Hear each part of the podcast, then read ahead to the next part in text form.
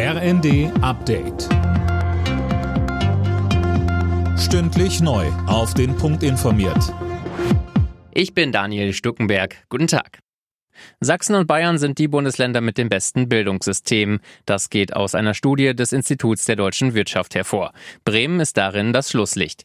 IW-Bildungsexperte Axel Plünnecke sieht in vielen Bereichen noch Defizite und Verbesserungspotenzial. Schwerpunkt 1 sind gleiche Bildungschancen schaffen. Hierzu brauchen wir zunächst ein gezieltes Corona-Aufholprogramm. Zweitens brauchen wir eine hochwertige Ganztagsinfrastruktur. Sprachförderung muss schon möglichst früh im Leben einsetzen. Auch sollten Lernkräfte, Erzieherinnen und Erzieher entsprechend weiter qualifiziert werden und Personal mit Migrationshintergrund verstärkt eingestellt werden.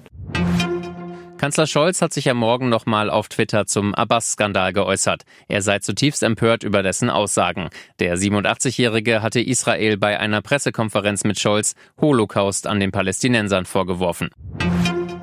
Der Energiekonzern Uniper spielt eine zentrale Rolle in der Gaskrise und hat jetzt erste Zahlen veröffentlicht. Im ersten Halbjahr hat das Unternehmen 12 Milliarden Euro miese gemacht. Mehr von Tim Britztrup. Gut die Hälfte davon steht im direkten Zusammenhang mit den gedrosselten Gaslieferungen aus Russland. Uniper beliefert Industriefirmen und mehr als 100 Stadtwerke und muss dafür jetzt teures Gas auf dem Markt kaufen, um die Verträge zu erfüllen.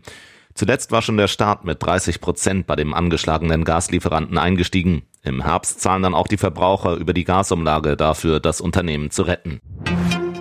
In Großbritannien ist die Inflation im Juli auf einen Rekordhoch von über 10 Prozent geklettert. Neben Energie werden dort vor allem Lebensmittel immer teurer. Manche Supermärkte haben Milchprodukte und Fleisch extra gegen Diebstahl gesichert. Alle Nachrichten auf rnd.de